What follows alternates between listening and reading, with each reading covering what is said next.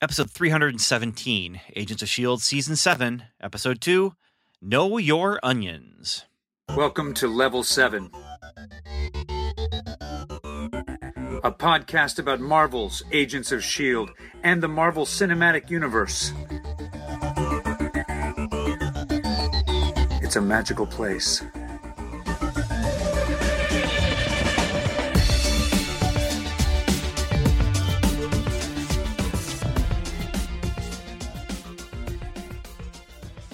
Hey, welcome back to Welcome to Level 7.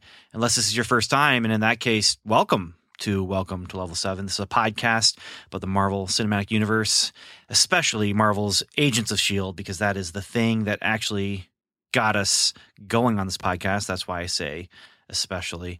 But we are here to talk about the second episode of the final season of our show. And when I say we, I mean me, Ben, Ben Avery. And then sitting right over there, couple hundred. That's why I said maybe. I I, I don't know. I mean, driving it, it's It's maybe a state. you know, as, as the as the crow flies, it might not be a couple thousand, but could it be based Yeah. on the There's a big lake between. yeah the the highway system? Take it, yeah. Yeah, that's yeah. Anyway, hi, I'm Stu, and I'm I'm here, there, and everywhere else in your ears. Live. Yeah, yeah. Whenever I hear someone say "here, there, and everywhere," um, makes me think of a song from a childhood TV show. That I'm going to throw this name out there, and I'm not going to go any further on the rabbit trail. But those of you in the know, you're in the know, and that is the polka dot door. And if you know what I'm talking about, then you know what I'm talking about. But Uh, I'm gonna go Google some things. I have it's, no idea. it's No, I mean, it's it's a Canadian children's TV show from when I was a Oh, little well, little the Cana- little one. Yeah. One of my favorite podcasts is a um, Doctor Who podcast hosted by three Canadians, and they drop some of the most obscure stuff I've ever heard of. Well, I just dropped a pretty decent obscure one for you there. There you go. There you go. Yeah, uh, but we're not here to talk about the polka dot door uh, No. at all. We're, we're here to talk about Agents next of Shield, Yes. and uh, just again, if you're just joining us, um, because some of you might be just you know f- discovering us because of the new season, uh, our spoiler policy is this: if we have talked about it on the podcast as far as like an official review episode. And this being an index show, we do review almost every single thing that's come about. If we've talked about it on the show, we might talk about it in this episode. That said, we're talking about time travel. That said, we will probably bring up Endgame again. Probably. And some other And we will probably also be talking about, I don't know, Back to the Future, Doctor Who with fixed points in time. Um, sure, Star Probably Trek is going to be referenced. I was gonna um, say, at yeah. least once. Yeah. around the phone. Um, so, but the spoiler policy is, as far as the MCU is concerned, if we've talked about it on the podcast, then we will be talking about it here, um, or we could be. And so, just just be aware of that. We'll be talking about all the all the movies are fair game. All of Agents of Shield up to this point is fair game. All of well, half of Netflix is fair game. um, Agent Carter, that might be Oh, something we bring oh, up um, as we're talking about history of the MCU. Uh, yeah, just be aware. But I know we're going to talk about Captain America. I yes, That's, that's that is going to happen. happen. I mean, this this episode is kind of uh, reinforcing what I was expecting this season to be once I heard it was about time travel, Mhm. and that is let's visit some points in time in the MCU history, and let's visit some points in time in the MCU history that the movies aren't going to because they don't need to. And that frees up the our, you know the little show here to be able to flesh out some stuff. and what's great about that is it's it's picking things that we didn't necessarily um no i mean we knew that they had to exist but they're telling these side stories or telling these not on the beaten path stories Yeah, it, it's actually this actually what they talk about in this episode and a little bit in the last episode kind of feels like the kind of thing you could get in a tie-in comic book. Let's say. Absolutely and that's where in the past agents of shield has really shined right? You know, we we get the tie-in to Captain America: Winter Soldier that changes everything. We get the tie-in to, you know, Nick Fury getting a, a, a aircraft carrier from an old friend, air quotes. Um, we get all these tie-ins. You know, even the Thor one, which was, uh, but it was still there, right? That's when Agents of Shield rocks. And honestly, you know, looking at what you just said about the uh, the Winter Soldier tie-in, where Shield falls, you know, and and you're able to see that happen Mhm. in the show. That was tie-in storytelling at its finest. Oh yes. I mean, it really, really Oh, was, yes. and and you know, Shield never reached that height ever again. But honestly, you know, I I don't I don't know if you could say anything has done that well. No. Do you remember the Star Trek Six tie-in with uh, Star Trek: Next Generation? I know that Michael Dorn played who plays Worf in the Next Generation TV show. He played Worf's grandfather or something like that in the movie. Well, Unification was one of the episodes, or two of the episodes leading up to Star Trek Six, though, and Unification was a tie-in.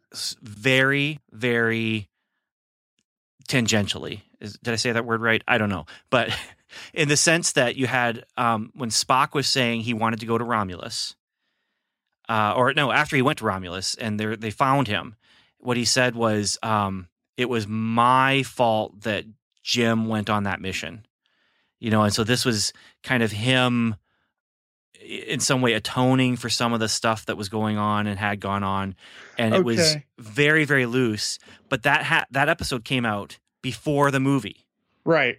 and so then me and my friends are like ooh what what was he talking about and then you see the movie and you can see you know that conversation with Spock and Kirk where he says you know only Nixon could go to China Right. and that convinces Kirk to go and and do the whole Klingon thing and, and meet Christian Slater. yeah yeah yeah No, he didn't meet Christian no that was Slater. on, that was Sulu Sulu. yeah yeah But anyway, Yeah. it was this kind of wonderful for us tie-in where we're just like, oh my goodness, what does this mean? You know, where Spock is is saying it was his fault, and, and then you're like, oh, Well, uh, that's well. so that's so generalized. I mean, how many missions can you chalk up to Spock sending Jim on? well, but this was this was specifically it, though. I mean that that was they were doing it, they did it on purpose, and it got us talking, right?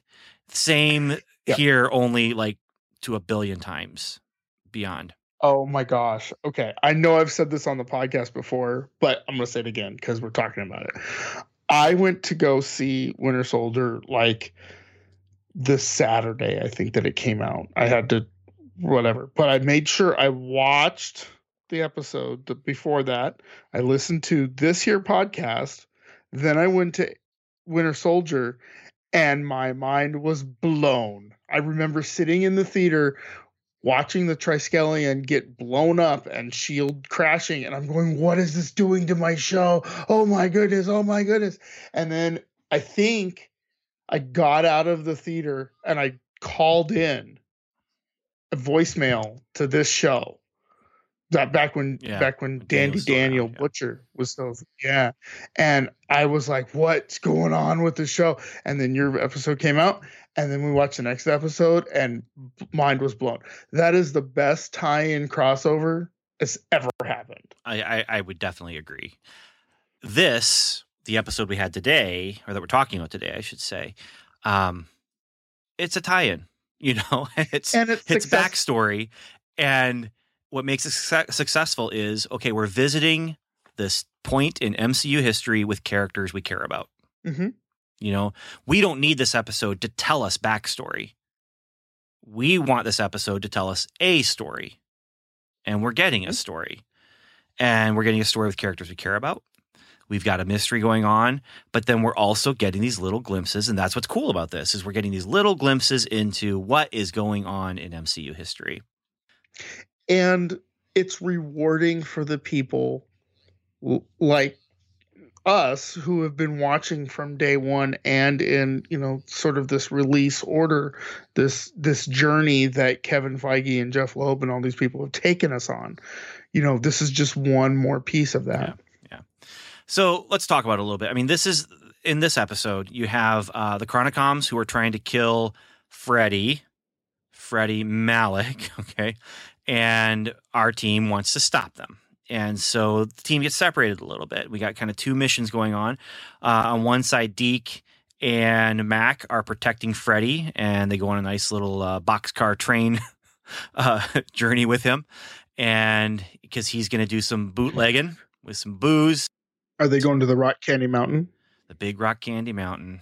Yeah, I big just today. That's funny you bring that up. Just today, I watched an episode of of Ducktales, and in this episode of Ooh. Ducktales uh, the real story was happening at the mansion with uh, I can't remember one of the, the, the brothers who was grounded, and everyone else was sending him messages as they were going to the big rock candy mountain. I remember and, that episode. That is a great episode. And I'm watching it and I'm laughing to myself and I'm like, do I explain this to my son? Nah. nah, you don't need to. Matter. Big Rock no. Candy Mountain, it's funny no. enough all by itself without context. It, yeah. No, it, yeah, I like candy. I like a mountain. There we go. and I also love a brother where art thou. Man, yes. that movie. Um, yeah, so they're, they're going off to to do some bootlegging because they've got booze, but also they have a formula kind of thing. And so the rest of our team, first of all, they're trying to um, make sure that the lady who gave Freddy that stuff doesn't die so that they can take care, of, you know, find him and, and get to where he's going. Um, they're at Koenig's place. The Chronicoms. Did yeah. you did you guess what the formula was? Did you have an inkling what it was? I did kind of, but that's just because it was a formula. You know, and yeah. And so it's just kind of a I've seen TV before. Yeah, so know? have I. I just didn't, I didn't connect it. I thought it was some other dastardly deed that. Well, uh, last episode I wondered is this some sort of thing that's going to give Freddy powers or something like that? And then, yeah, I thought that's what I think I was thinking. Yeah, but then the fact that he's delivering it causes me to think, okay, well, does this have something to do with something with that? Yeah. Especially since he's Hydra. Yeah. You know. So um I'm not saying I'm not saying like I should get huge kudos because I called it or anything like that, but um, I'm pretty sure that a lot of people out there were were, on, were tracking with it too. But um, anyway, um, the rest of the team they got to figure out where they're going so they can basically help Deke and and Mac to protect Freddy. The Chronicoms are after them as cops. They're going around um, trying to find these criminals, you know, and uh, they come to the to Koenig's place and they're searching it while the team is hit is hidden. Uh, but they they get called away, and it all comes together then when Koenig figures out from what the lady was saying. Um, oh, I know where he's going, so they go. Now, is the, is that the scene that um, Bob Hoskins and Roger Rabbit are trying to get out of the handcuffs, and Rogers just slips out because it's funnier? Then is that that scene? I can't remember.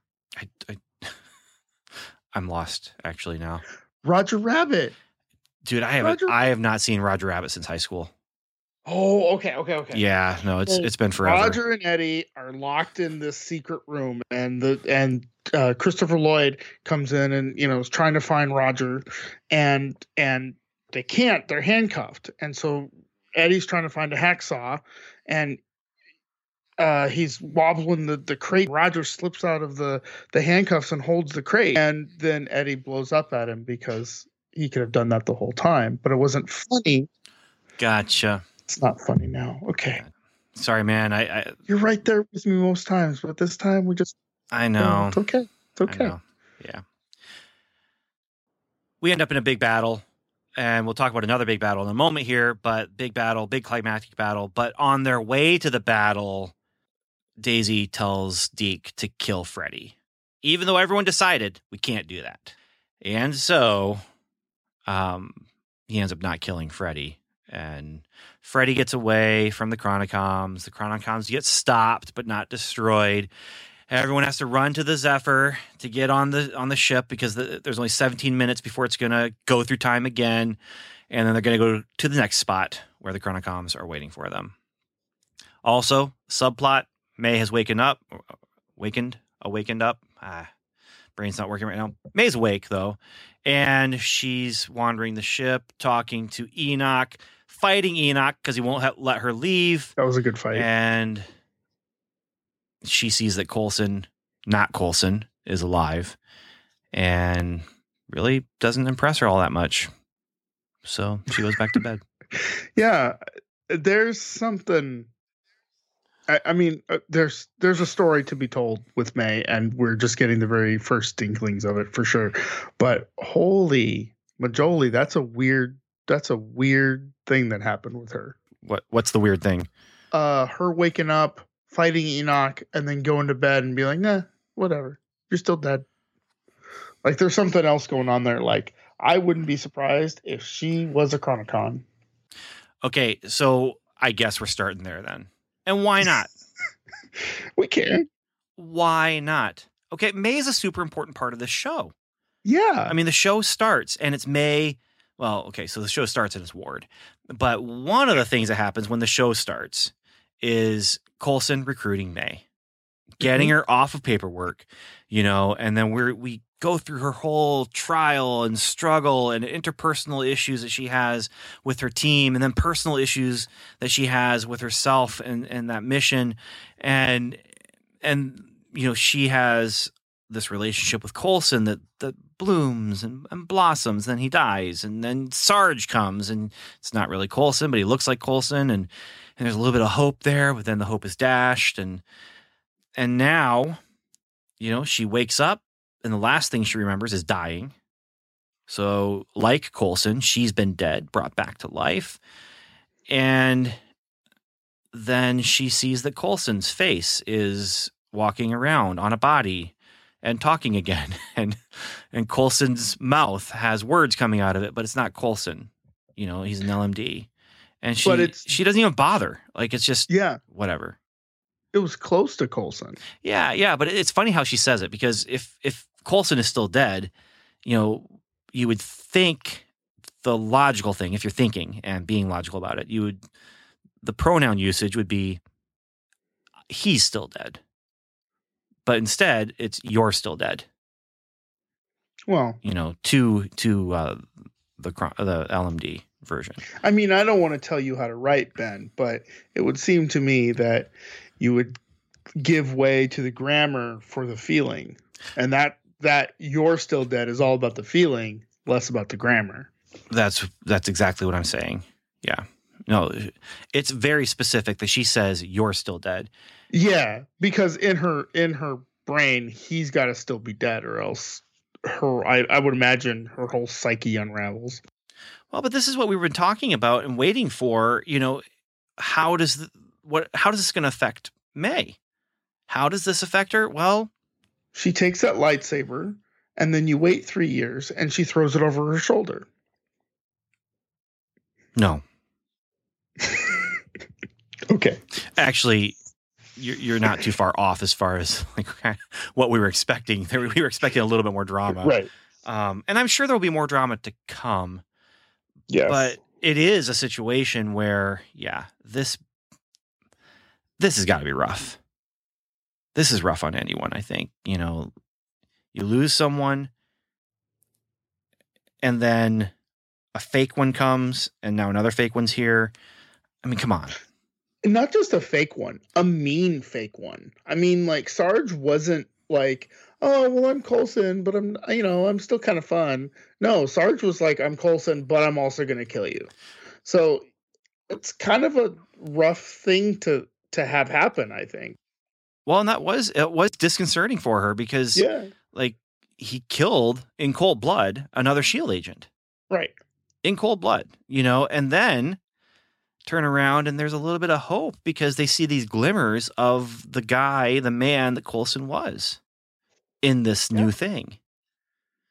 The Coulson we saw in a uh, in Avengers and the Coulson we saw in the first Iron Man movie, and yeah, the guy who just wanted some little Debbie's. That's true. And then you have the LMD Coulson, who personality wise is close. It's but but he does admit he is not Coulson. Yeah. What happened to Lola? I I don't remember. It seems like Lola was destroyed. Mm. And then Mac was going to fix it. I, and I don't remember from there now. We're gonna see Lola before too long. I think the end of well, maybe not before too long, but I think the end of the series, that Coulson, that LMD Coulson, is gonna get Lola back. Could be, and maybe gets Lola as a brand new car. Yeah, Yeah. In 1950, whatever. I do not know cars and I don't know that one. So uh, maybe a 60s. I don't know, but from the actual year. yeah, that'd be cool. That'd be cool. Yeah. Because it seems like what they're setting up with Coulson is for him to be basically come full circle back to the guy we first met in Iron Man 1. I don't know. I mean, the way they set it up in the last episode is when we're done with this, I'm going to rethink if I'm if I'm going to do this or not. Yeah, but I think he's still going to have that same plucky go get him attitude. He may not be working for Shield, but he's still going to be that innocent that Coulson is us and we are Coulson. And you definitely have that vibe. I mean, Mm-hmm. last episode he's geeking out because he's a superhero. Mm-hmm. You know that that's cool. That's fun. Uh, May's fight with Enoch was also a little bit odd and off. I felt. Um, it, it just there was something I don't know. It didn't feel as emotional as it needed to be, or as I expected it to be. I don't know. I was I was tense. I mean, to quote to quote the the the infamous Dandy Daniel, I was tense. Yeah, I because she doesn't usually fight full bore on good guys. She usually, you know, reserves back a little bit, but I kind of felt like she was she was going after him because she had a mission to do. and I think she, in some ways, didn't care as much about holding back because he's a uh, artificial life form. Yeah, bit. Yeah, Yeah. and I mean they've had trouble with LMDs. And yeah. so, Yeah. uh, she's off though. There's something off about her, and I'm really curious. There is. And I think the the most telling thing of that is after she finds Coulson, she willingly submits to being put back under. Yeah, after the whole fight with with Enoch about not being put back under. Yeah, yeah. And then she finds Coulson and she's just like, I'm done. I'm out. So that's that there's like I said, like we've said, there's something there and I can't I, I kind of can't wait to see what it is. Yeah, yeah. I just I- storytelling wise and s- satisfactory storytelling wise, we we can't stay in this place for too long though. No, because we only got like 30 seconds before the ship just leaves. Well, but what I mean is this emotional state that Yeah. that that May has. Um, you can only stay with a character for so long where they're just like, I don't care, I don't care, you know. Or, Yeah. uh, Well, and so we're gonna have to move some some pieces forward here. Um, whether it's in a worse direction where she does care because she hates him so much, or where she turns around and starts starts warming Well, up to him. this is where I think the meta, our meta knowledge of this show is going to come in to play, right? I don't think they're going to. First off, I don't think anybody's going to die. I think we're going to find Fitz. We're all going to live happily ever after, whether or not it's you know in the snap time or in the 50s or whatever. But we're going to have our team back. We're going to live happily ever after, and we're going to go off fighting the good fight. And Coulson, Lola, and May are going to ride off into the sunset because, for heaven's sakes, we can't keep killing this guy and bringing him back. so, Oh, I I'm okay with them riding off into the sunset, and I know I run the risk of my good friend Daniel yelling at his iPod that I have no romance. I don't have a romantic bone in my body. I do not, do not, do not, do not, do not, do not, do not want uh, May and LMD Coulson to be together. Okay, I'm going to agree with. I'm going to um, agree with Dandy Daniel Butcher. Yes, you do not have a romantic bone in your body. You, oh, What? I, I don't want this to happen because it's weird and unsatisfactory. Like it's it's not him. It's a copy. It's it's a it's a copy. I don't mind science fiction storytelling telling me that a a robot, as you might say, uh, can fall in love with a human being and vice versa. I can go with that. I can roll with that. But when, you know, May had her time with him, and this is not him. But see, I don't think this is May either. Well, that's a whole nother conversation.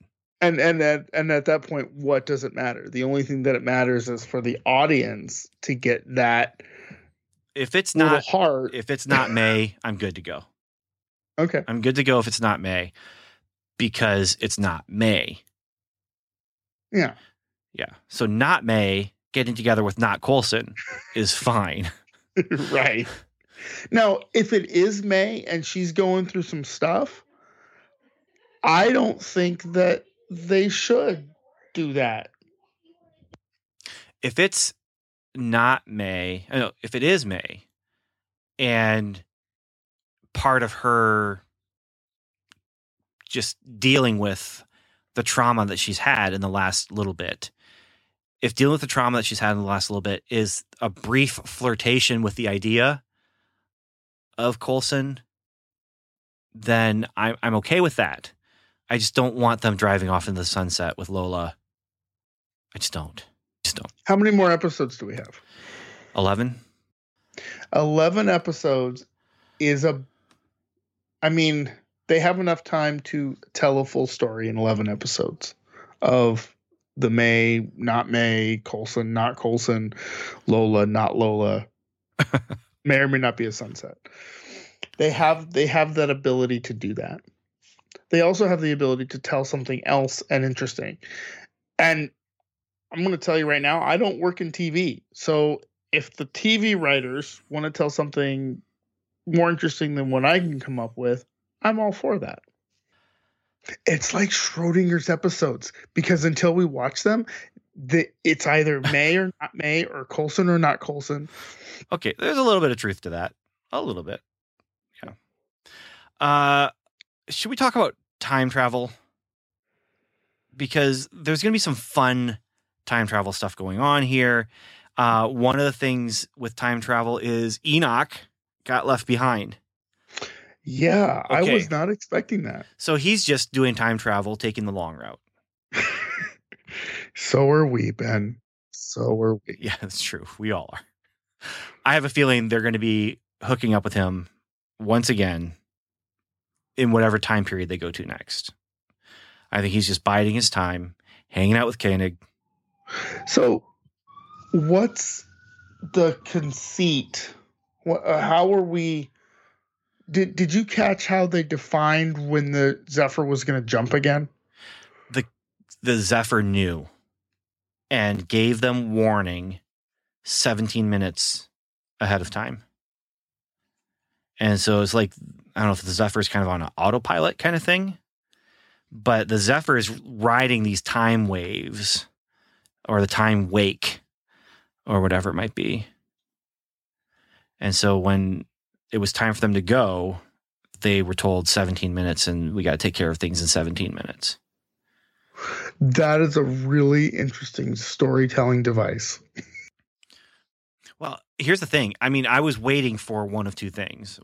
when he's running after them, I'm like, okay, he's either going to get this really dramatic leap Right. through the air, you know, and and dive into the the tailgate as it's going up or whatever, um, or he's going to get left behind. And like I said, he's taking the long route, and he ended up taking the long route, but not only that, he's taking the long route in a very cool way to me, which is hanging out with Koenig. Like this is this Yeah. is cool.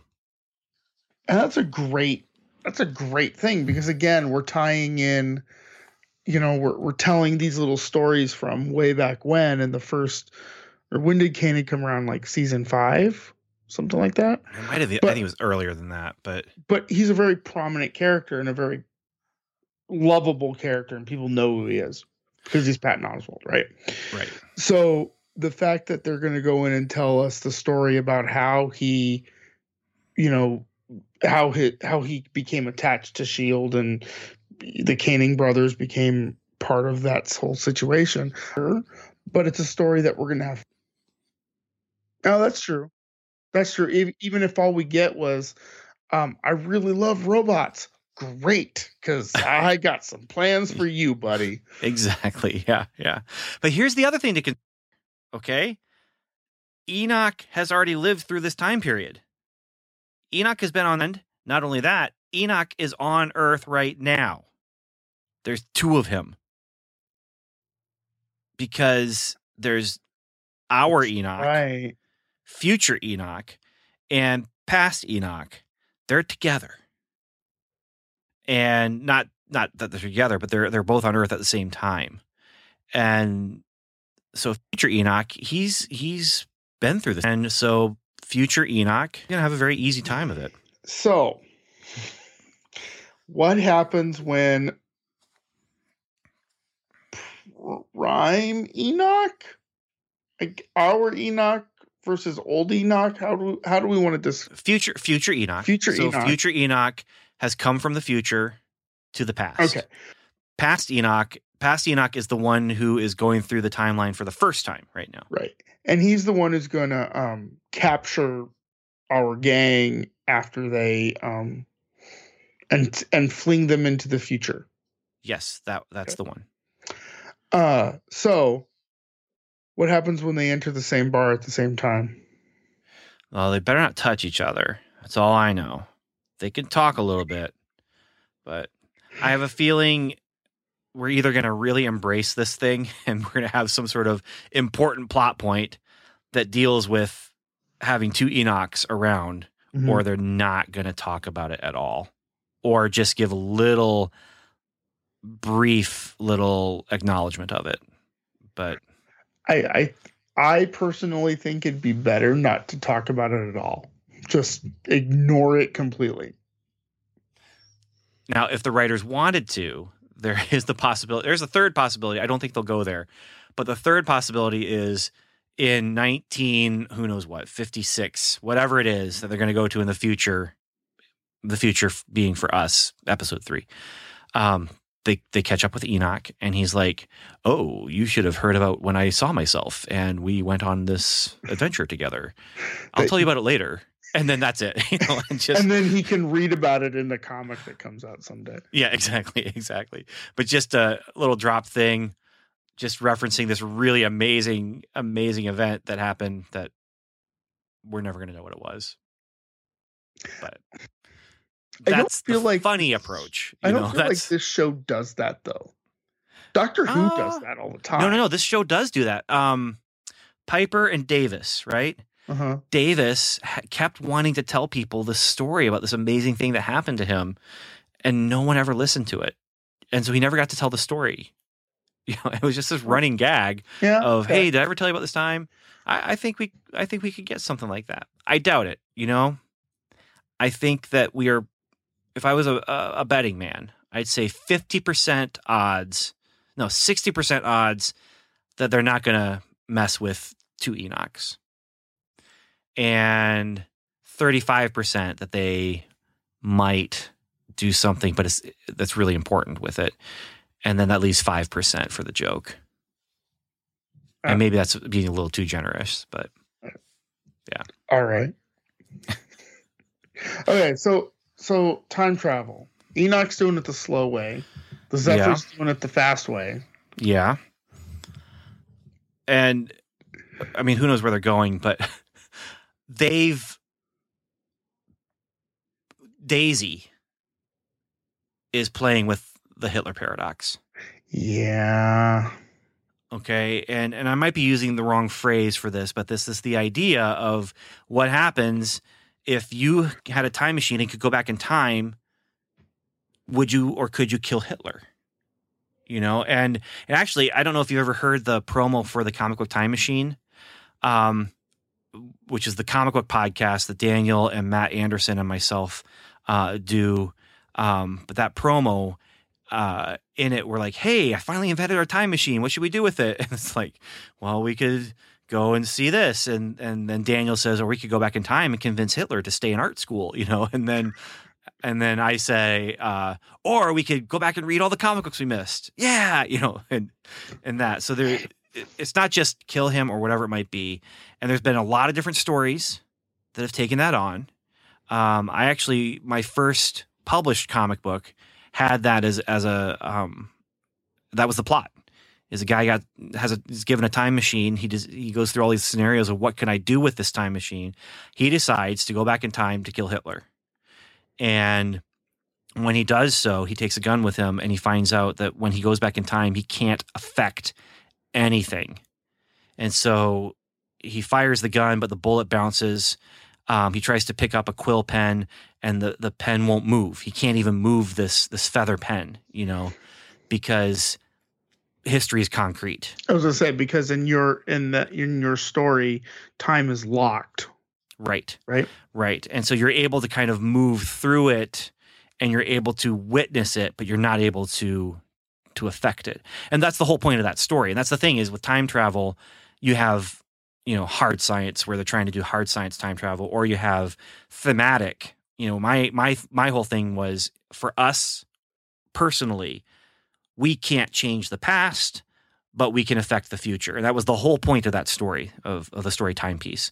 We can't change the past, but we can affect the future. And what are you going to do with that? You know, and so we've got this the time travel stuff going on here where it's Daisy is let's not let's not make ripples. Let's make big giant waves and kill Freddy. But then their answer is something worse might happen.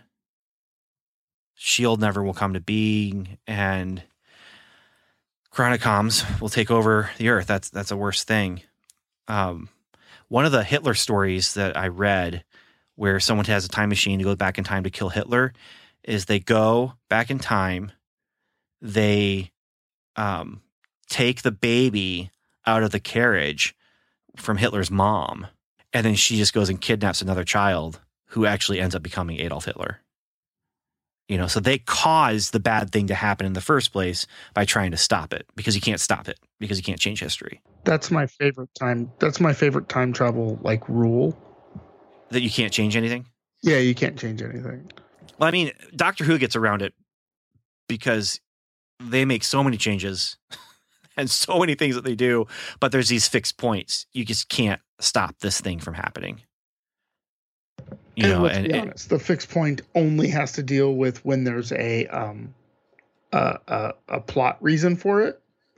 Yep. and also a fixed point in the middle of a of a quarry in the middle of nowhere Britain is not necessarily that big a deal. Although when they did go to Let's Kill Hitler, um, and with the Matt Smith doctor, uh, they didn't actually do anything with Hitler. but that's the trope, you know. It's, and so the trope it gets played with here. Daisy makes the call.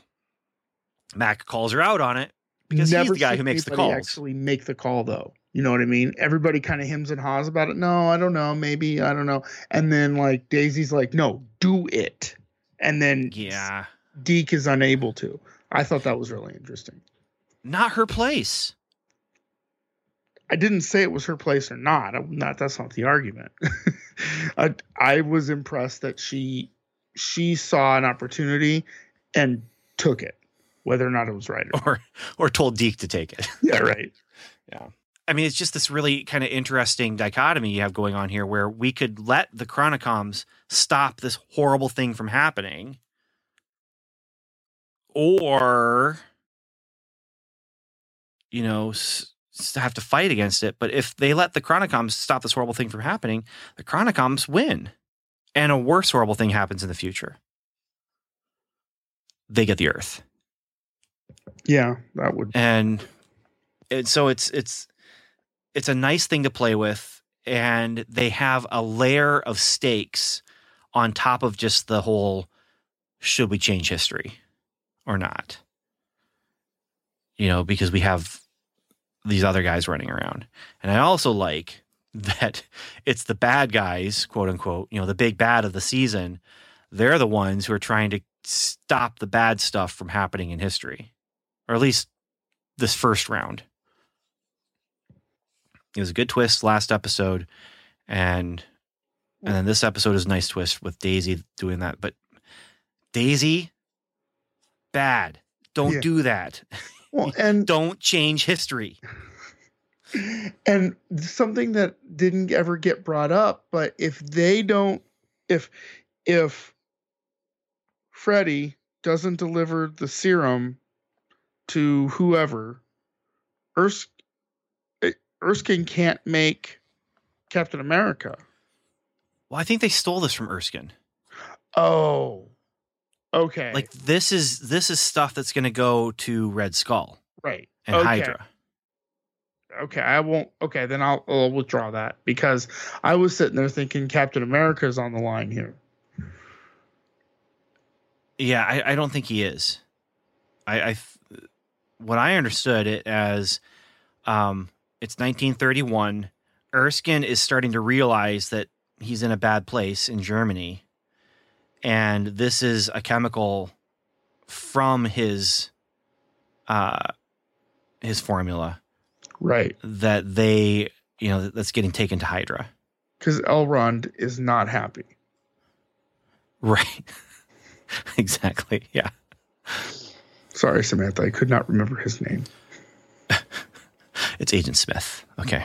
Yes, it is Agent Smith. That's right. Yeah. He was Agent Smith long before he was the Elfin King or whatever. All right. Yeah. Uh, so, so we we, so okay. So Captain America is still going to be, despite what Daisy does, we're not we're not um going to solely. I mean, despite what Daisy does, Captain America is still going to be there. Well, no, because if that formula gets diverted and never gets to Hydra, and Hydra is never able to create their own whatever they do for um, for Red Skull to become Red Skull, then they don't necessarily need to. I mean, the they they may not need to have a Captain America because Hydra doesn't become a part of World War II in the same way. Like there's just all these branches that are possibilities. So the reason they created Captain America was because of the Hydra element in World War II. yeah, it was like uh, I just I mean, thought it was was because they wanted a better soldier. Like, yeah, If- but Erskine knew about what had happened with Red Skull. And Erskine even talks to to Steve Yeah. about you know the, who you are inside is what comes out, and that's what we have. This they used my formula, and and you know he he's this is a response to what's happening on the Axis side of World War II. right, but Erskine was in the United States developing this formula already because they stole it from him, right? Well, I don't know. He's in Germany right now. Okay. In, in 1931, he's in Germany. He's working on it, and this is they they said in the episode to, today, but the, the episode we're talking about today, they say he's starting to realize at this point that things aren't good, and um, so he doesn't know what's happening with the rise of the Nazi Party and all that, but he's starting to get hints at this, and which is what happened. I mean, there was uh, I don't know if have you ever heard of Lise Meitner? I might be saying her last name wrong, but I, I'm pretty sure I'm saying her first name right. Um, but she was an important scientist in developing nuclear um, power and, and, and the nuclear bomb. Um, but she was a Jewish scientist in Germany, so she had to defect. She had to get out of there, and and had to escape from from Germany before um, before getting taken.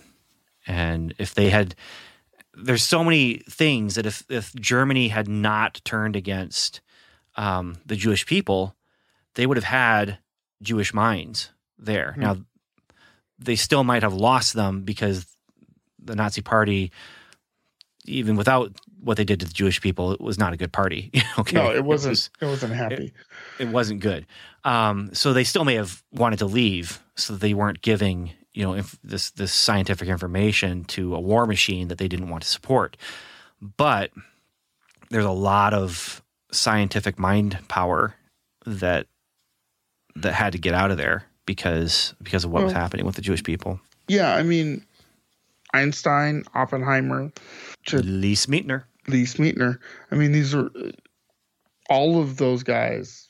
You know, the reason we have a space program for a lot of them is because of you know scientists from World War II who were both German and um, Jewish, but a lot of Jewish minds came here. Yeah. Yeah.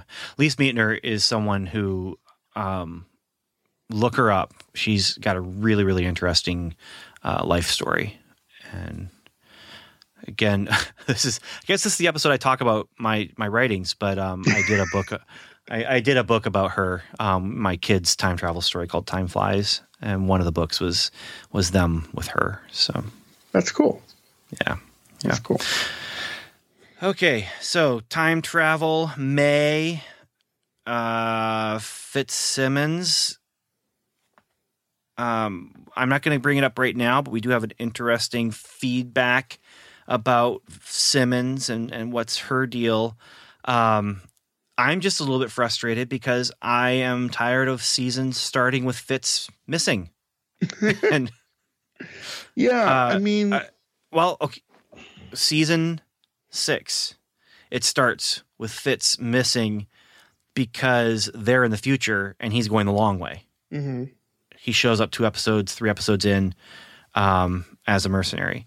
Then, as they are looking for him, looking for, uh, we're just going to get confusing, but looking for the Fitz who didn't go to the future and come back and marry Simmons. They're looking for the Fitz who doesn't have to go to the future the long way. And again, he's just kind of it's the mystery. Where is he? Where's he going to be?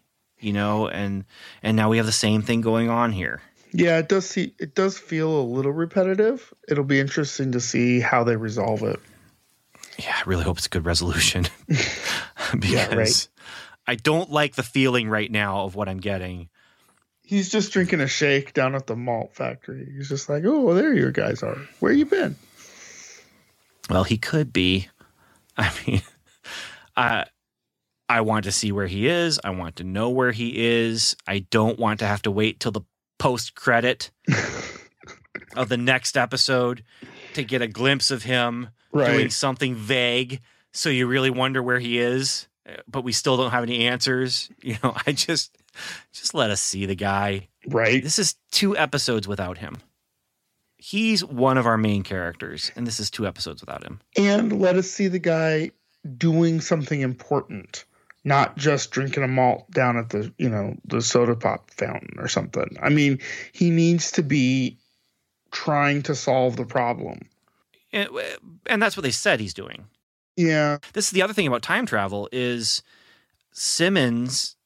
The the whole this mission was them taking the long way around and just spending a lot of time getting ready for the mission that they're on right now, showing up, getting everyone gathered in, and then jumping into the mission. But they've been gone for a long time. Again, it's very vague. It's just how long has it been? A long time. I feel like there's going to be an episode somewhere where uh, there's a lot of backstory info dump. Well, I wonder if we're going to get that episode. I mean, we already said this, but um, the episode like we got with with Simmons when she was missing for three episodes, you know, and it's it, ah, it's repetitive, Well, but it could be, you know, when you have a favorite guitar player and he goes off on a guitar solo. Like for me, it's the edge, you know? When he goes off into a guitar solo on a really great U2 song, it sounds very similar Yeah. to the other guitar solo in that other really great U2 song. But it's still a really great guitar solo. Exactly. So it might be repetitive here, right now, as we're talking about episode two. I'm putting my faith in our writers Mm-hmm. that when we get to it, it's not going to be repetitive. It's going to be something really cool. It's That's be what I'm okay gonna it's say. a little repetitive Right. because you still like the guitar solo. Right. It's still cool sounding. Yeah. You know, I mean, Hold Me, Thrill Me, Kiss Me, Kill Me is an incredible song, you know, and the guitar solo is amazing, even though it sounds very similar to when Edge plays the blues on Rattle and Hum. But you can tell it's the same guy, but it's different enough. And I'm just waiting for them to get on that new guitar solo. I'm because right now they're in the verse. second verse, Yeah. same as the first. And uh, let's get on to the guitar solo. Uh, Coulson, LMD Coulson. I'm loving the vibe. I do like it. These are the guy. This is the guy who would have baseball cards of Captain America. Yep. This guy, not Sarge. We but we knew that. So How about Koenig taking a bullet for the team twice? I- both those bullets are going to have to come out of him, man. yeah. Looks Both like of them are gonna- though. Looks like Enoch made that happen. Well, the one, but the other, I don't envy him. Just gonna leave it there. I don't want to go too much further. Yeah, Pride ourselves on being family friendly here, that's right. But uh, it it was funny and very subtle Yeah. when he um I mean the Chronicoms that whole scene, the Roger Rabbit scene. Um you get that reference, right? That I'm talking about. Yeah, yeah. Roger Rabbit. I got it. Um that was a great scene. We'll talk about Yo-Yo in that scene because I'm not sure what's going on with her. But the whole Koenig bit where he's just like vamping for time, trying to get them out of there, trying to act, notices, uh oh, in the alcohol, better drink that bullet. Downs it, you know, and then afterwards, I can't believe I took a bullet for you guys because he drank it. But then he, of course, takes a real bullet Yeah, uh, later on from Freddy. yeah. but- So, Yo Yo. What's going on with her? I, I don't I didn't understand, and, and this is something I, I'm just not quite sure. What's what's the situation here? Where did we leave her last season? Okay, last season she had a shrike in her, Right. and before it was able to kill her, uh, it was uh, Izel was stopped. So it did hurt her. She was hurt, you know, and and then last episode they were talking about how what was left in her has been kind of absorbed into her bloodstream. She has new arms now, so she doesn't have the ugly uh, Nintendo Power Gloves on, but you know, she for some reason has lost her edge Hmm. and lost the ability to use her power, lost the desire. I, I don't know. I and I don't know if it's something I'm missing Well, I don't. or, or I don't what. think. but I mean, I don't think they've talked about it in in, in in enough detail to actually say it. Right. So there hasn't been an explanation, and this show's very good about putting explanations out there. That, but there hasn't been one. yeah, yeah, and I'm sure that they'll get there because they're clearly making a point out of showing her, um, not using her power. Right. When that wine bottle falls over, she could have seen it. And then to have Daisy um, say, You could have done that. Why didn't you? And at first she says I didn't see it, and then she says I couldn't do it. And so you know, you, there's something going on there. Obviously, I'm sure we'll get to it. Um, but the question is: Is it a physical thing, Is it because of the Shrike stuff in her bloodstream or whatever? Is it a um, uh, an emotional thing where she's just lost her edge and she just doesn't know how to? I, I don't know. I don't know. it almost felt like she you know when people do the thing where they say the they say a reason and then like you press them a little bit more and they're like well i didn't really want to do it or another Mhm. reason Yeah, yeah. That's what it felt like to me is that she was trying to cover not just not wanting to Yeah, but they were gonna You know, die. for so, like this was. I mean, Yeah, the but- stakes were about as high as they can get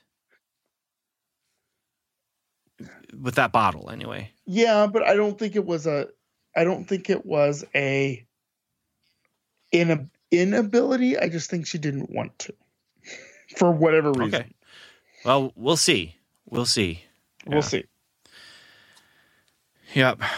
But she hasn't used her powers. I don't think she's used them at all No. this season. In fact, you know, I haven't I, I've didn't do a rewatch before this season and I'm sitting there going, was doesn't somebody speedy on this team? And why aren't they catching that wine bottle? Yeah. Well, they specifically showed her not doing it. Like they, yeah. Right. Yeah. I just couldn't remember if it was. I thought it was Daisy, to be honest. I was like, why isn't Daisy doing that? And then I was like, no, wait a second. That's not right. Yo Yo should have been. It's all in her name and Yeah. everything. Yeah. Um.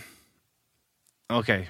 Well, one last thing that I kind of have that I want to talk about is I loved this time period and the Mhm. costuming. My girls could not stop giggling though. They could not stop giggling because of Deke and his little newsboy look with the hat and the outfit. And there's, oh, he just looks so cute. And they just could not stop giggling. Uh, you know, they're just expecting him to go out, start start selling newspapers and singing. Um, These is for the newsies. it, and so of course they say that, and suddenly I'm like, okay, now I can't get that out of my mind uh, when I see him now. But yeah, I that's that's one of my favorite Disney movies. is it really?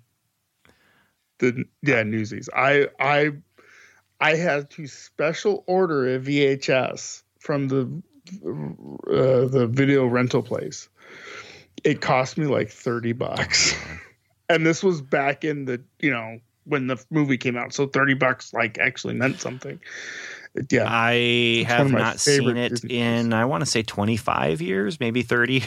well you need to just stop recording right now and get you know get on Christian that, Bale's sir. in that, right? Yeah, yeah it's on Disney Plus now. It is. And Netflix, I think, had the Broadway version. That was really good. Not the same, because, you know, I can sing pretty much every lyric without even looking. That and Robin Hood.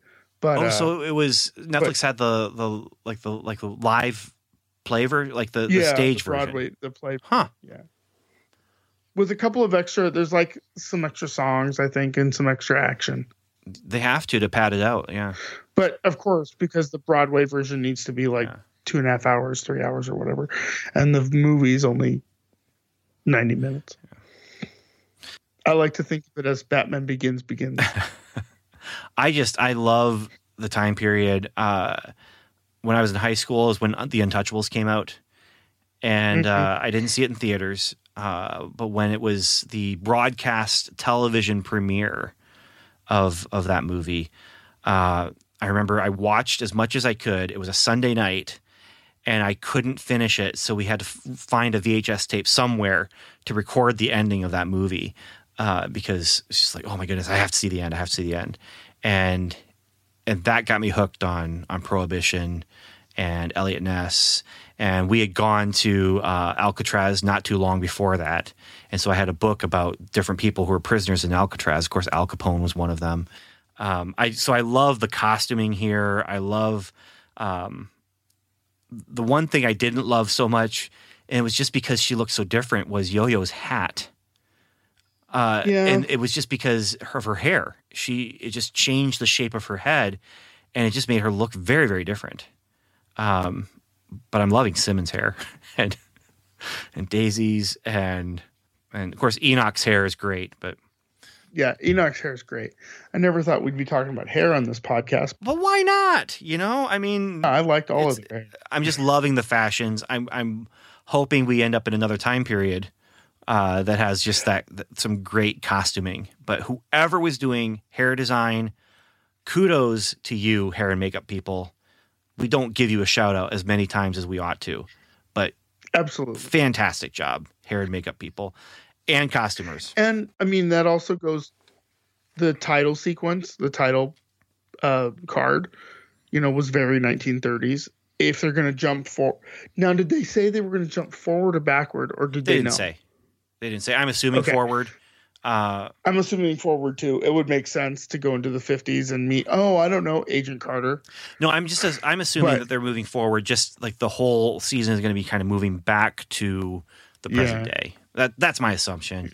Um, That's here's a question: Do you think they're they're going to for every time period they're going to change the logo again? I I I hope so they cool. do. that that would be my like if they did that i would be giddy and it would be fairly easy to do um if you had a you know you get you get a pretty good designer and be like okay we're going to jump to the 50s now and they'll come up with something that looks like the 50s okay we're going to jump to the 60s now okay jump you know Usually, the logo change is subtle. You know, or you know, there's Mhm. something you know with Ghost Rider. There was some flame stuff going on with the future. You know, they had the Mhm. future stuff going on and everything. This one though was really jarring. Uh, last episode, and you just oh wow, that's so cool. And then it comes up again this time, and I'm, I'm hoping they change it for the next one. So, uh, hey, you have anything else? No All right. Then here's what we're going to do. We're going to move to some feedback. And yeah, but before we get there, I want to throw out something to you, dear listeners. Um, I want to throw out two questions to you. Okay. As we are moving in time, and you can comment on the Facebook post that this episode has. You can comment on our webpage post that this episode has, or you can go to our feedback page and email us, um, or even call in. But I would like to hear from you about one of two things. One is looking to the future of our season. Where would you like to see the team go? You know, what what what time period in MCU history would you like to see them go to? Endgame went to some really really important points in time. Um, I have a feeling Agents of Shield will not be going to so such important time periods, but they're going to go to important periods in time for Shield history. You know, um, so where would you like to see them go? And the other one is kind of looking back. This is our final season. And Welcome to Level 7 isn't going away just because Agents of S.H.I.E.L.D. is. There's other stuff for us to cover. You know, we've got plenty of Netflix to get into, and there's always going to be the movies. And and the Disney Plus shows are pretty much, once those start up, that'll be more weekly content. Same, you know, when things happen live, we tend to just really jump into into formation and, and, and go for it. But uh, looking back at Agents of Shield, what are some of your highlights from Agents of Shield that you look back on, like we just did at the beginning of this episode? That that that tie into the movies, you know, that was amazing. Do you have anything like that where you just love those that moment in Agents of Shield? Um, so looking forward and looking back, we want to hear from you. Um, but let's see, where should we start? Let's start with Agent 084. How's that? Agent 084. Yay. So he gave us, uh, sent us a couple messages actually. Um, one was from last episode or about last episode, uh, but it came in after we had already recorded. Uh, and then the other one is about this episode, and both of them were sent to us through our, our Patreon um, message that we have, uh, message system there, the inbox. And so Agent 084 says for Shield 701 feedback, I'm going to try to be as brief as I've ever been here. Let's go. Love the premiere. It was fun and did a great job of both catching us up and moving us forward. My favorite theory so far comes from another podcast. So, this is the one I was talking about earlier. They believe that the Simmons we see is another LMD. And Fitzsimmons were able to grow old together, developing time travel and designing everything the team would need for this season. It fits with Simmons' odd behavior thus far, her knowledge of Coulson's overflow of information, and the phrase, quote, too long. Something else to look out for is yet another version of Enoch because he had been on Earth for a few thousand years before we were first introduced to him. The Malick tie in is interesting. For those who don't have endless, useless knowledge of Agents of S.H.I.E.L.D. knowledge, the Malick family was part of the hyper religious faction of Hydra bent on sending sacrifices to Maveth to try to bring Hive back. Freddy's father was said to take the easy way out, so I'm wondering if he killed himself in lieu of being the Traveler and being sent through the monolith. I'm thinking the vial the woman from Hydra gives Freddy is one of the first drafts of the Super Soldier Serum and is the first step toward Hydra's transition to Red Skull's leadership and focusing more on using otherworldly science for world domination. We also know that Freddy would later use a trick rock to avoid ever being sacrificed, which we learned from Daniel Whitehall. So we could definitely see another guest appearance from him this season. All in all, I'm very excited for what's to come. Bring on some more Shield history. Loving it. Until next time, true believers, Excelsior. Uh, so the taking the easy way out from Freddy's father, I think that they mentioned that he was part of the, um, was it Black Friday or whatever it was? That's not right.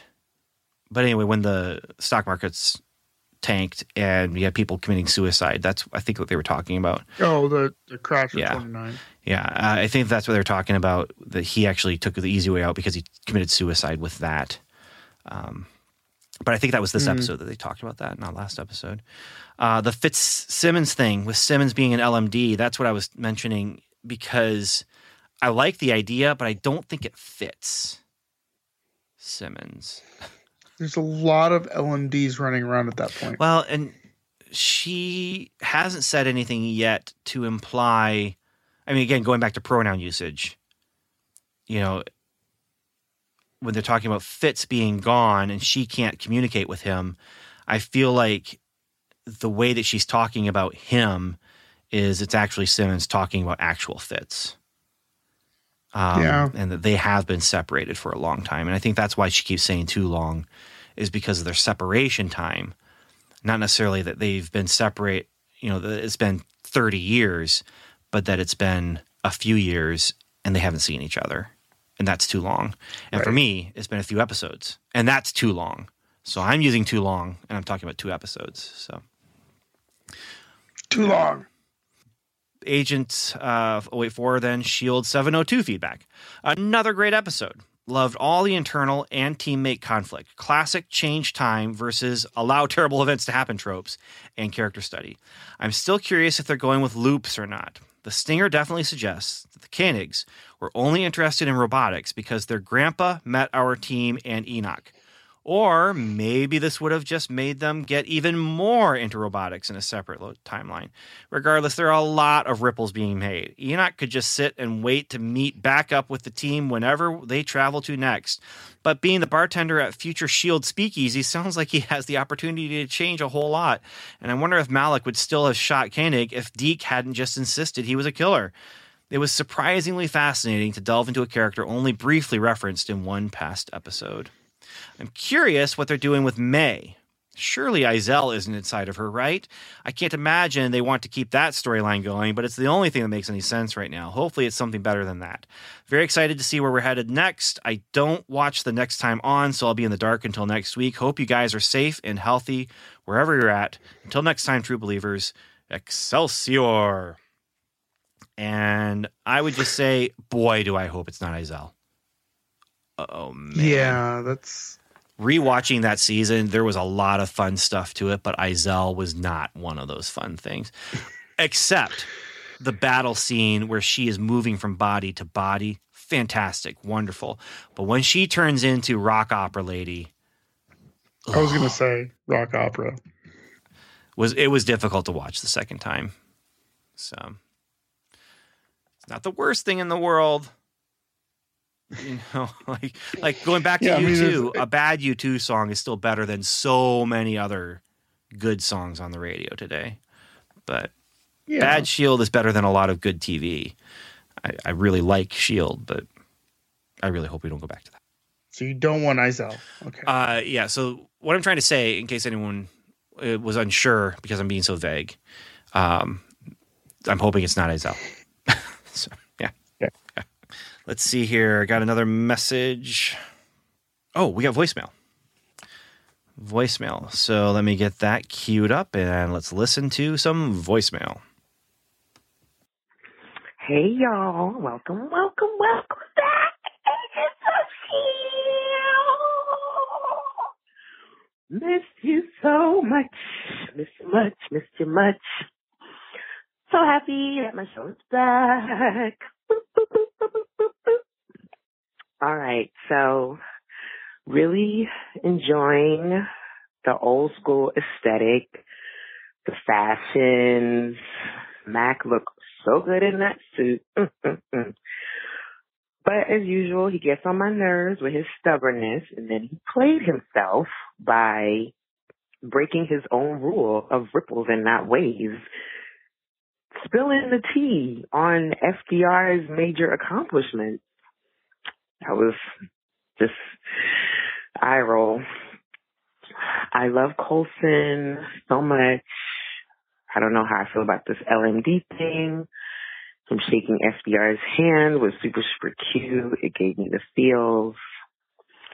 I like how the they're incorporating like history into the story. I think that's really cool. Um, Jemma has gotten really hardcore and more intense and more serious and more brutal. And that worries me a little bit. Where is Fitz? What's going on? Why is May on the ceiling? May is Bay. She's my fave since the beginning. I hope she's okay. Um, I'm worried about how she's going to react to seeing Coulson as an LMD. And Deke is still my least favorite character. Um, he still annoys me. And I pray to God that they do not ship Deke and Daisy. No, no, no, no, no, no. Please don't do that, Agents of S.H.I.E.L.D. But then be brother and sister dynamic. We don't need a love story. We don't need them to be in love. We need them to be comrades solving this situation together. All right. So yeah, and that font at the beginning was really cool. Of S.H.I.E.L.D. like font and everything. Um, I hope that they go into the 40s era because that's my favorite fashion and design era. But yeah, love hearing y'all again. And I hope you're doing well and staying safe, wearing masks, washing your hands, social distancing, etc., etc. All right. That's the end of my ramble. Bye, y'all. Peace. So, one of the cool things about us recording just before we got this voicemail and having to play the voicemail right now is that we're going to actually get to hear in real time some answers to uh, how Agent Coco feels about the things that she was talking about, like um, like May, and and that. So uh, we'll we'll get to that in a moment here. But um, yeah, shipping uh, Daisy and Deke. Do you do that, Stuart? What is this? What are you talking about shipping? Okay, so you don't do it. I'm gonna say no. Well, shipping is just when you want someone to get in a relationship. Oh no no no! I don't know. Deacon Deacon Daisy need to not be in a relationship. Okay. That's for sure. Um, all right, we're we're together on that then. Okay. Yeah, and I'm not gonna you know say you don't have a romantic bone in your body when you say that because it's just not. I don't want that either. No one wants that, do they? No one except for Deke, maybe. Deke wants it. Yeah. Remember he brought her all those lemons.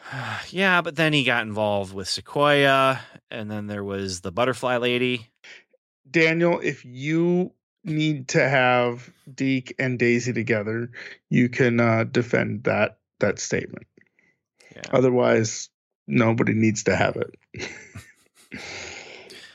Yeah. Uh, the other thing is, I, I did enjoy not just the MCU history going on, but just the fact that they're like involved with real history too, you know, Mm-hmm.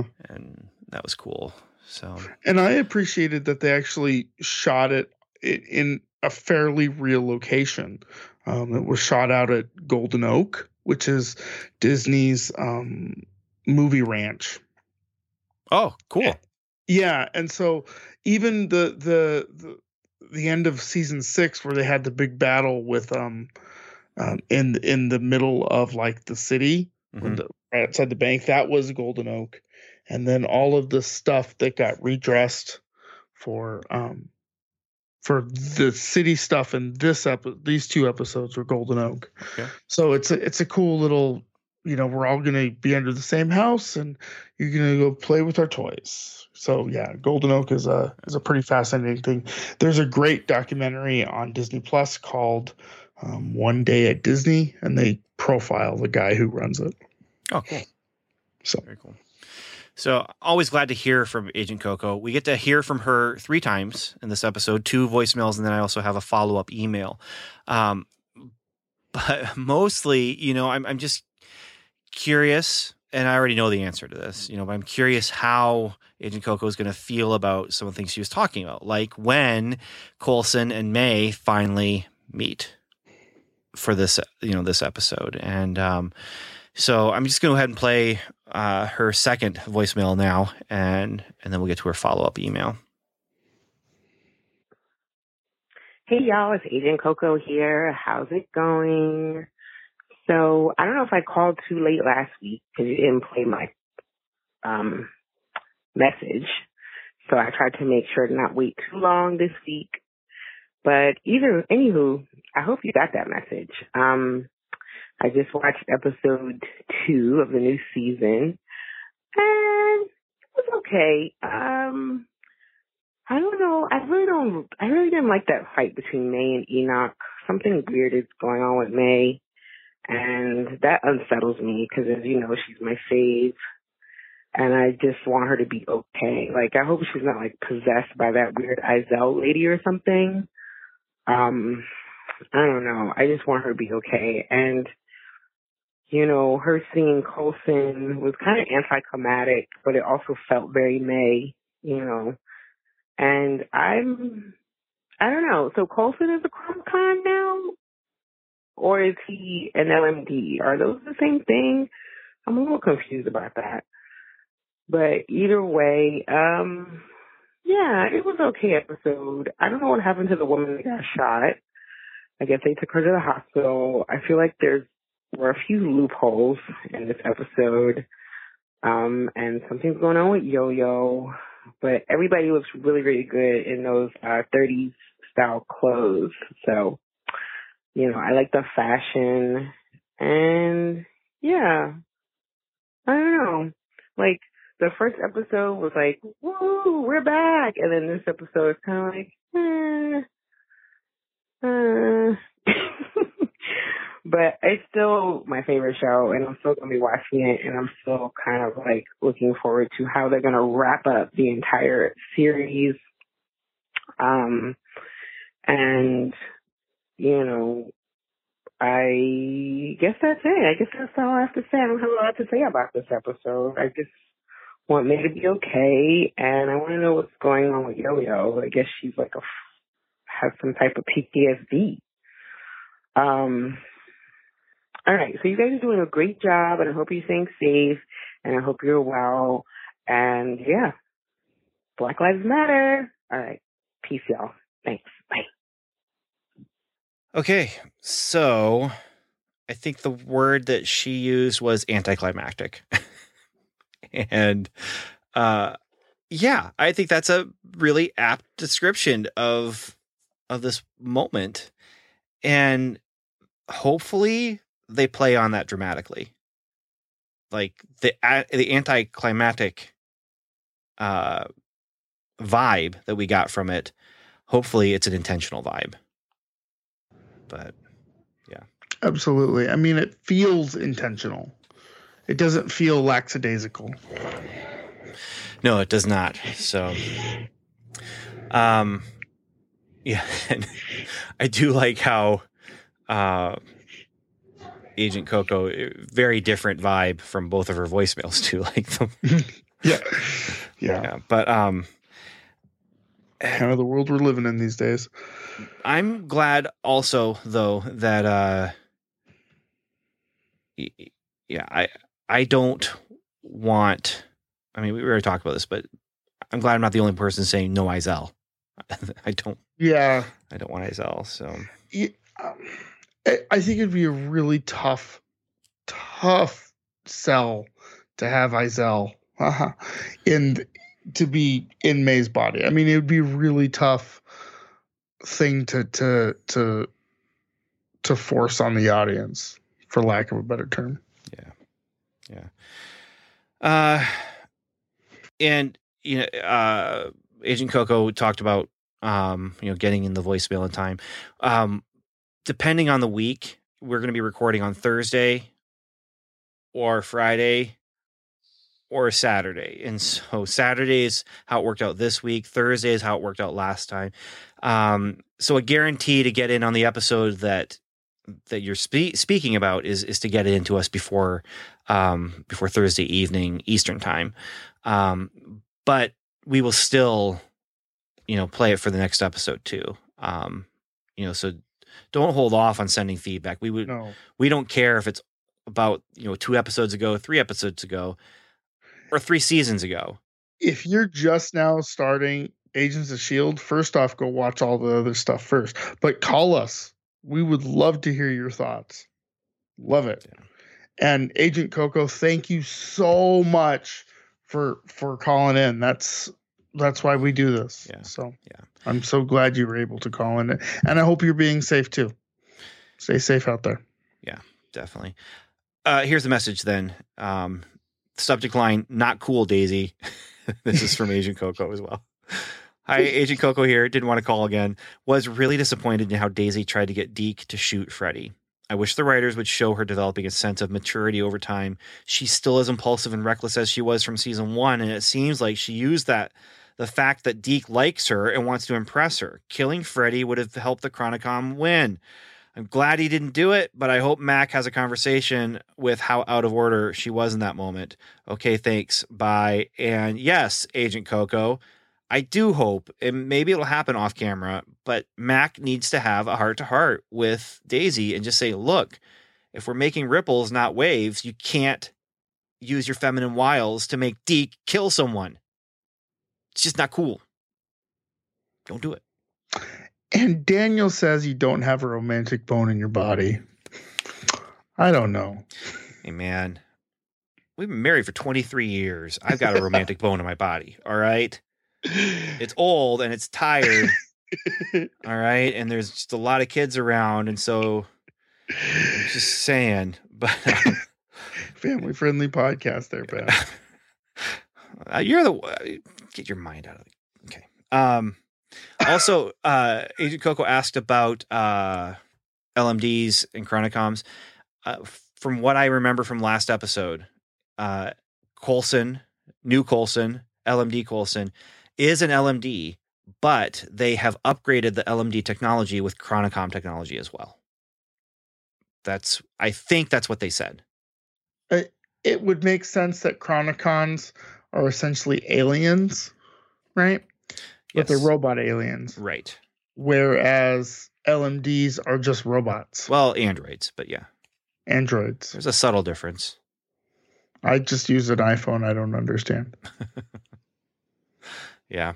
And also, because we're talking about the 30s, we have to call them robots. Robots, yes. Yeah. I love listening to old time radio when they talk Yeah. about robots. Robots. The robots are gonna get us. Yeah. Yeah. So, Agent Coco, thank you for calling in. Thank you for writing in. Uh, same to you, Agent 084. Uh, I think that's it, man. I think that this this is an episode. We need to put this one to bed. Um, if we missed anything, let us know. And if we, especially if we got something wrong, let us know. we we do appreciate it. I mean, as long as you're nice about it when you let us know, we appreciate Yeah, that. that's. you know, I mean, it's a conversation. Yeah, if you're going to be mean about it, then not so much. But yeah. So there's one thing we, we didn't talk about, and uh, we're going to get to it in a moment here. But do you have any final words, Stuart? I just want to thank everybody for listening and thank you for feedback. So much appreciate it. That's why we do this. That's why we have conversations. So keep it coming. Yeah. Yeah, thanks for the feedback and thanks for people uh, sending us messages and, and posting on our Facebook. Because um, I look at you guys and I look at just the stuff that you're posting, the theories you're thinking about, and I, I just can't help thinking, you guys, you know your onions.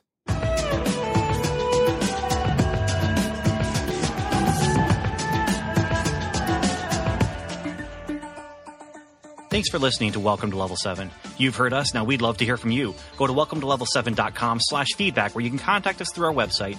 You can also leave us a voicemail by calling 17755 Level 7. You can also join the lively conversation going on at facebook.com slash welcome to level 7 or connect with us on Twitter where we're level 7 pod. And remember, the 7 is spelled out. Our theme music is The Light Fantastic by J.S. Earls, and you can find that at transplant.bandcamp.com. Welcome to Level 7 is a proud member of the Noodle Mix Network. Find more of our award winning and award nominated podcasts to make you think, laugh, and succeed at noodle.mx. Learn how to podcast, get productive in your personal and professional life, theorize over TV shows, laugh with our clean comedy, delve into science fiction and philosophy, learn critical thinking from movie reviews, and more at noodle.mx. And once again, thanks for listening.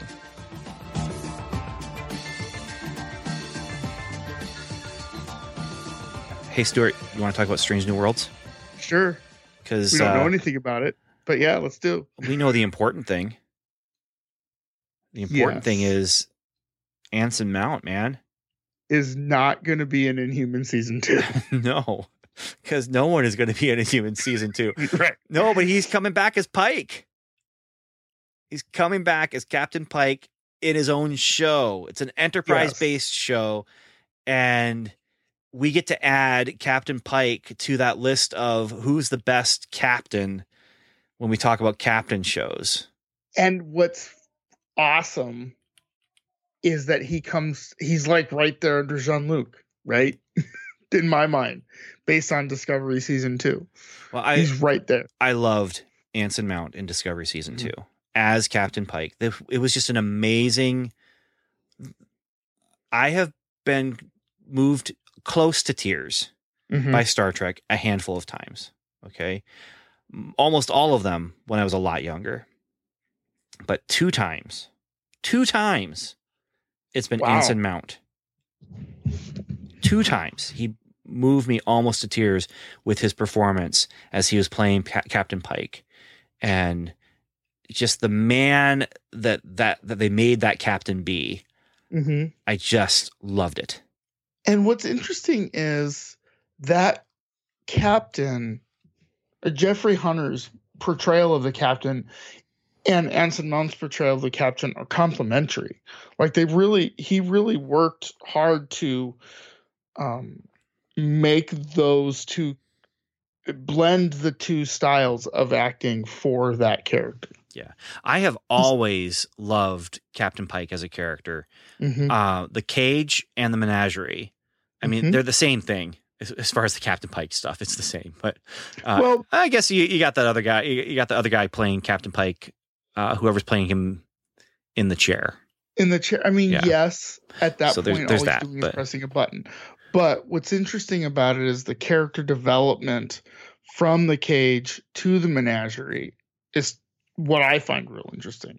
I just like the character, and, and part of it was just the, uh, um, I don't know, just just how interesting it was that they had that pilot episode that Mhm. they then chopped into the menagerie to make that two part episode with the flashbacks, and and so that was that was one of my favorite episodes of of the original series.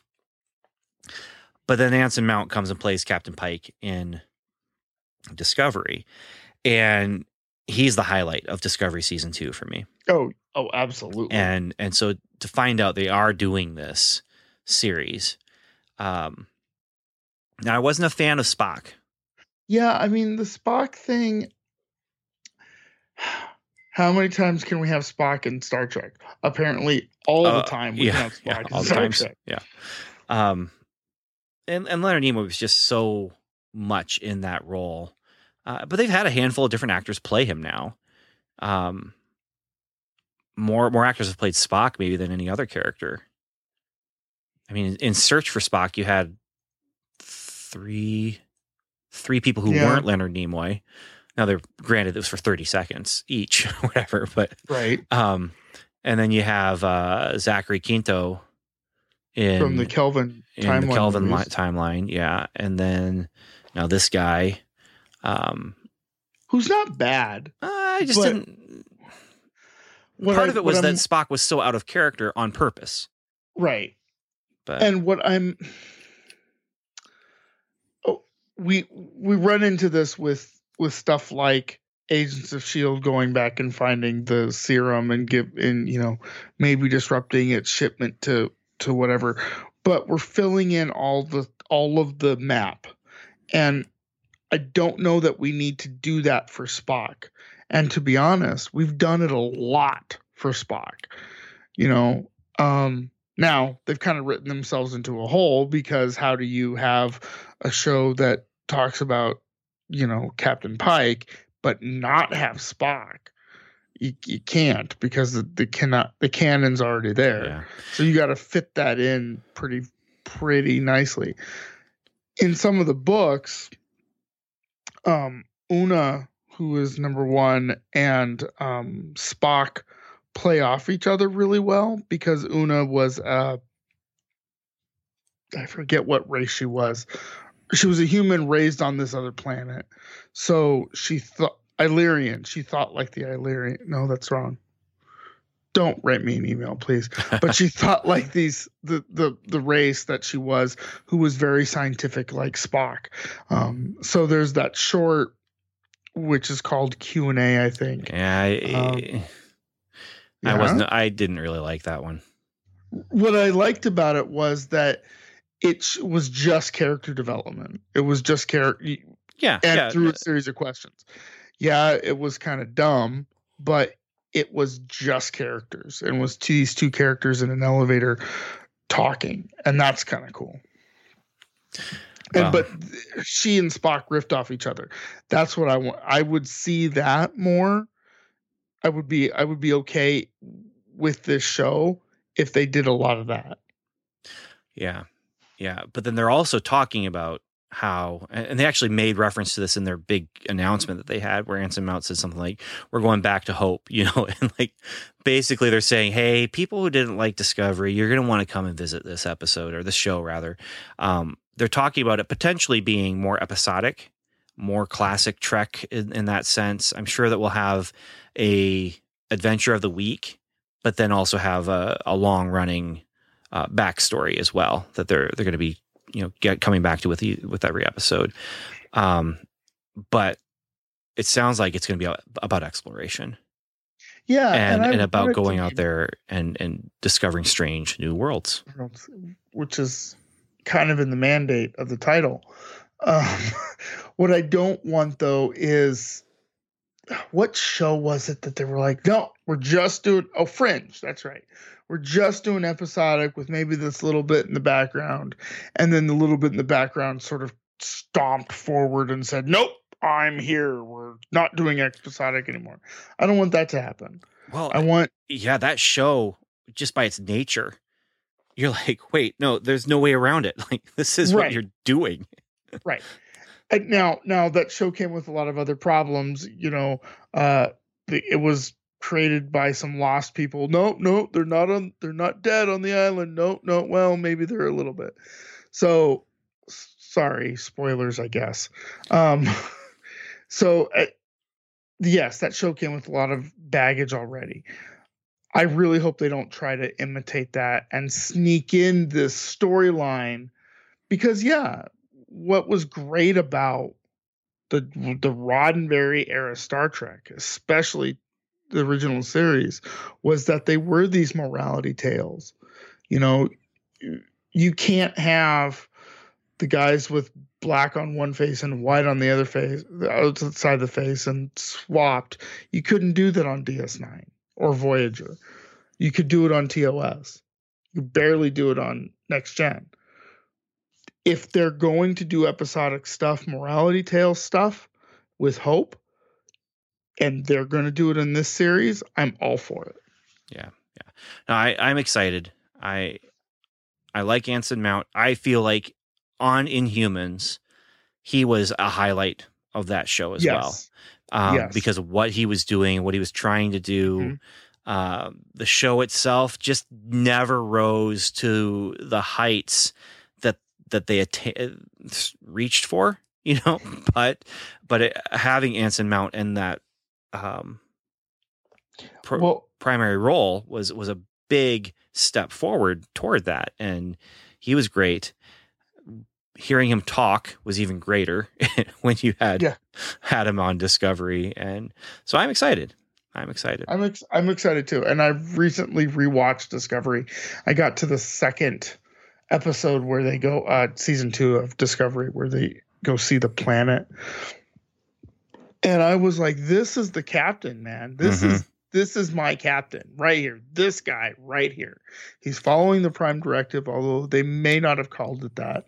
He's following the Starfleet ideals of hope and and all of that stuff. He hasn't been corrupted yet by you know Section Thirty One or or the the temporal Cold War or whatever it is, right? Um, he's just out there pure and and hopeful, little bit guarded because he does realize that he's out in space is dangerous. He he gets it, but he's not going to shoot first and ask questions later. No, no. Uh, yeah. And so the other thing I'm hoping for, and I'm actually looking up the name right now, I can't pull the name out of the hat. Um, I hope someone good to play the character of Dr. Boyce. that is an interesting thing because is- in some of the novels, specifically the um the the, Now you're talking about tie-in canon novels, novels, to the- okay yeah, for the Discovery. canon novels. Yeah. Doctor Boyce plays a big part in um the one that takes place with Anson Mount or with uh Captain Pike. So not to say that they have to adhere to those, but what they've kind of set themselves up, or let's put it a different way, what they've kind of dug themselves into this hole is they've got these they've got these novels that are canon. I never thought I'd be talking about canon novels. Wow, there's my fandom. They've got these novels that are canon, so they have to adhere to some of that stuff. So some of those character traits. So I I, liked him in the Mhm. cage though, and and I liked him, you know, just the he was the guy that Pike goes to and just lets it all out. Well, yeah, in know? the cage they kind of set it up as you know the the triumvirate, right? Which was um, Pike, Boyce, and Una, number one, right? Number and one, and yeah. Spock hadn't earned that. He wasn't there. He wasn't that guy for Pike. He was that guy for Kirk, but he wasn't that guy for Pike.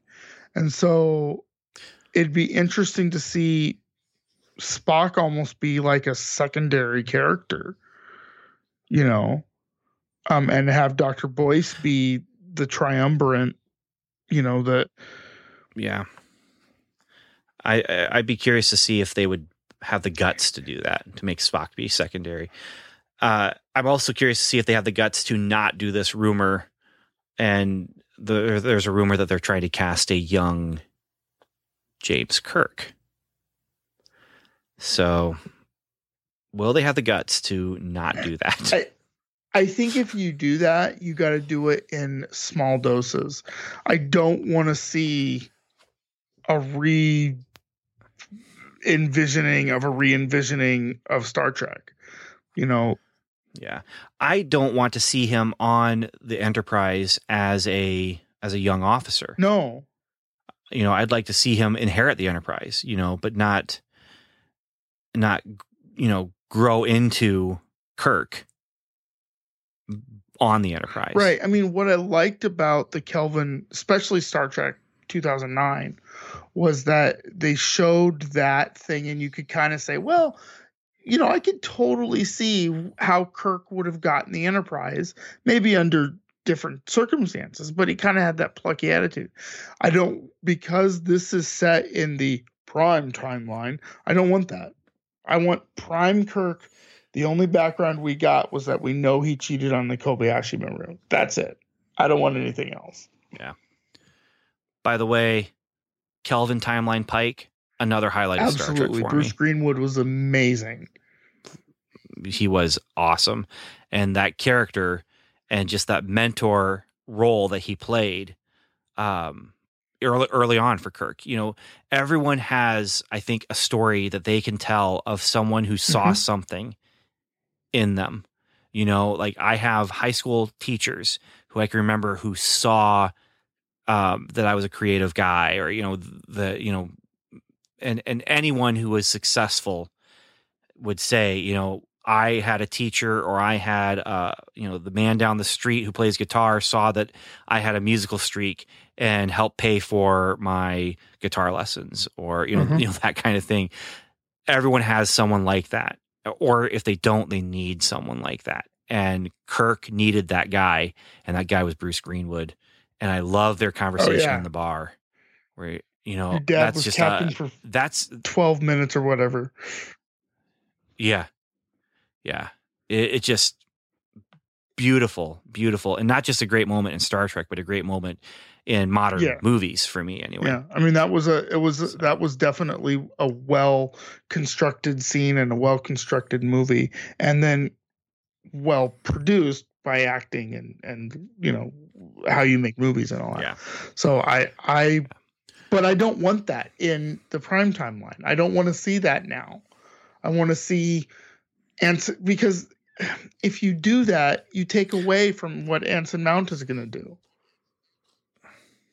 Well, and, and even bringing Spock into Discovery took a little bit away from some of the other characters. I think they did it well enough, and I think the reason, and I hate to say this, but I think the reason they had to was so that the menagerie. so it was a throwaway line, right? If we go back to Talos Four, it's a death penalty essentially. Uh-huh. Oh, okay. Why? Because some guy got played with his brain. Um, but beside the point, it now it makes a lot of sense. But they had to do that. They had to bring Spock in to make that sense and to tie that up. Yeah. But what a beautiful moment when they did the previously on Star Trek. And they're using footage Yeah. from Yeah, the that was- cage yes. in the menagerie. Yes, I Yeah. yes. Don't get me wrong. I'm glad he's here, and they've done well with him. I just I want them to continue that and not just be like, "Well, Spock's here now." Um, yeah, All right. Well, we got to put this episode to bed because I got to put myself to bed. So later. later, man.